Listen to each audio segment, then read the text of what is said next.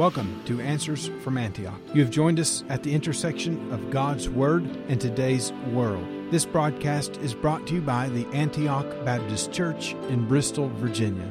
Join us as we examine information that impacts the church, the Christian, and the Christian home.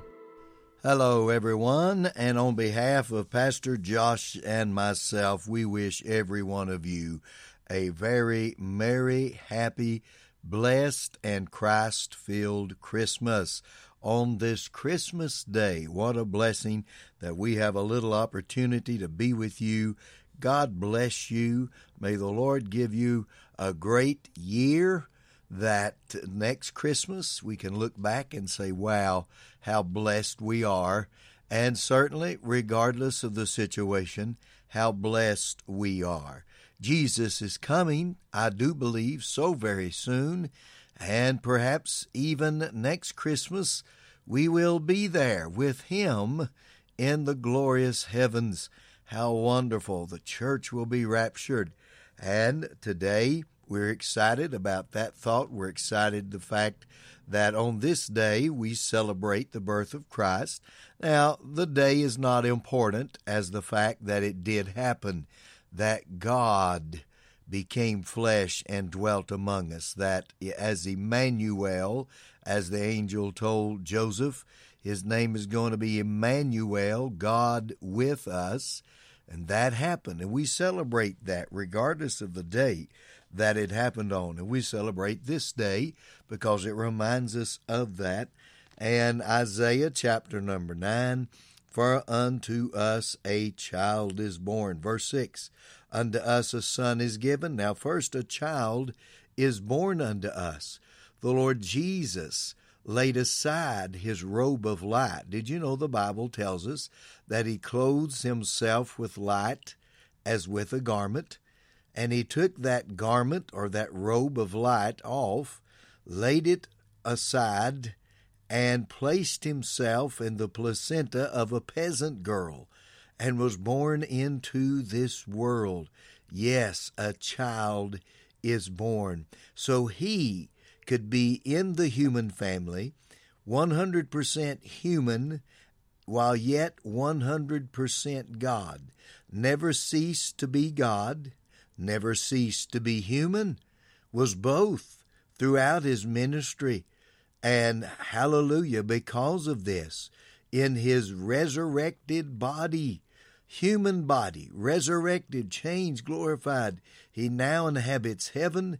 And hallelujah, you and I one day will be there because Jesus is there. Yes, the unto us a child is born. Thank God that he came where he could ransom all of us. Remember the promise all the way back there in Genesis chapter number 3? He promised to Eve and to Adam after their failure in the garden. He said, The seed of the woman, the virgin born Son of God, the seed of the woman, will crush the head of the serpent. Hallelujah. Destroy the works of the devil. The serpent will bruise his heel, yes, inflict pain upon the human body of the Lord Jesus, and not only pain, but death and separation from God, which death does.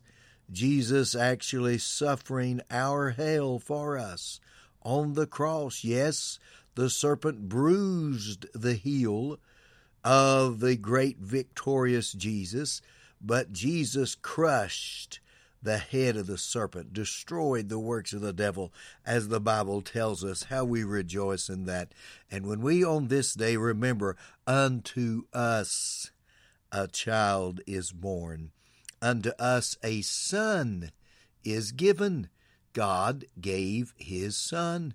What is that most familiar verse? John 3 and 16. For God so loved the world that he gave his only begotten Son, that whosoever believeth in him should not perish, but have everlasting life. That is my Lord Jesus. That is the Son that was given. A child was born and had to be in the flesh, a human being but God gave his son as well. It was no ordinary child, it was the Son of God in the womb of a virgin girl, born into this world, the very Son of God, the very God Himself. As the question was asked of our Lord Jesus, Show us the Father, and it sufficeth us. And Jesus said to them, If you've seen me, you've seen the Father. I am, I am God. Yes, absolutely. And I love what else Isaiah had to say in 9 6 that the government shall be upon his shoulder. That means he it will be the chief authority over the government. Now we know Isaiah, or excuse me, Psalm 91 and verse number 1 and Isaiah 2, they refer to the Lord as the most high God. He's called that throughout the Old Testament, the most high or the highest of all authorities. Isaiah or Psalm 91 and verse number 1, they that dwell in the secret place of the most high God, the highest of all authority. All governments answer to him, all armies, all kings, everything is under him. So the government definitely will be upon his shoulder. He'll be the authority of it all. This one who is a child that is born, a son that is given. And his name, I love this, his name shall be called Wonderful, Counselor, the Mighty God, the Everlasting Father, the Prince of Peace. All these wonderful titles of my Lord Jesus. Yes, yes, wonderful day we have today. Wonderful Counselor, the Mighty God, the Everlasting Father, the Prince of Peace. That is my Lord Jesus. So, Merry Christmas to every one of you. Happy, blessed, and glorious day to all. Now, I want to share with you today one of my favorite, if not my very favorite, of all Christmas songs, and that is Joy to the World, written by Isaac Watts. Isaac Watts was born in 1674 and uh, to a, a minister, and that minister was as independent as Isaac was. Isaac's father, he was uh, an itinerant preacher. He wouldn't be licensed by uh, England, and therefore he was in and out of jail a lot because of the fact that he did not uh, have to have their license to preach. God called him to preach, so he preached. And Isaac grew up in that kind of an atmosphere, and his father was a pastor. And uh, like many young people, as he grew up, Watts uh, told his dad that the church sang in just a monotonous songs. He said, I see no joy in it, no emotion in it.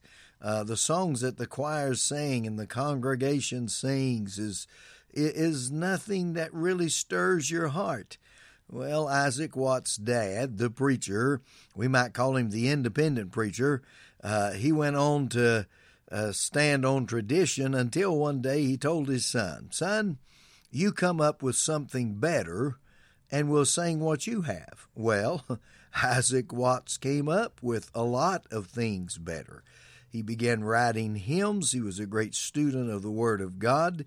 And he wrote, Behold the Glories of the Lamb was the first song he wrote. And then it was followed by scores and scores of other th- songs. And certainly the song Joy to the World is probably the most popular one that he wrote. And Isaac wrote this, my friend. We're blessed to sing it. He wrote it while he was studying Psalm 98. That it was there that he was inspired to write this most famous song. And in verse 4, Watts studied the phrase, Make a joyful noise unto the Lord, all ye earth. Make a laugh, make a joyful noise, rejoice, sing praise. Psalm 98 and verse number 4. That's what stirred his heart for joy to the world. And focusing on this verse and the five verses that follow it, Watts penned this four stanzas called Joy to the World. Hallelujah. And we rejoice in that today. Joy to the world, the Lord is come. Let earth receive her King, let every heart prepare him room, and heaven and nature sing.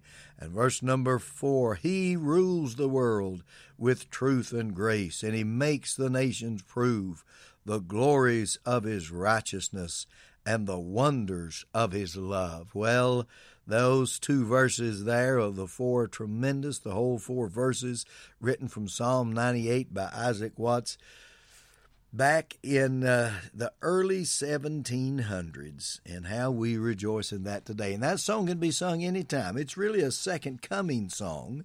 And we sing it at this time of year because Jesus' first advent is what we're celebrating, but it's certainly to be sung anytime because we're looking forward to the second coming of our Lord. Well, God bless you on this day. Pastor Josh and I wish you a very wonderful, safe, and spirit filled Christmas. God bless you and keep you safe till next radio time. Thank you for joining us today. We encourage you to visit our website at antiochbristol.com. There you will find many ways to contact us and connect with us, and so much more. Until next time, stand firm in Jesus' truth.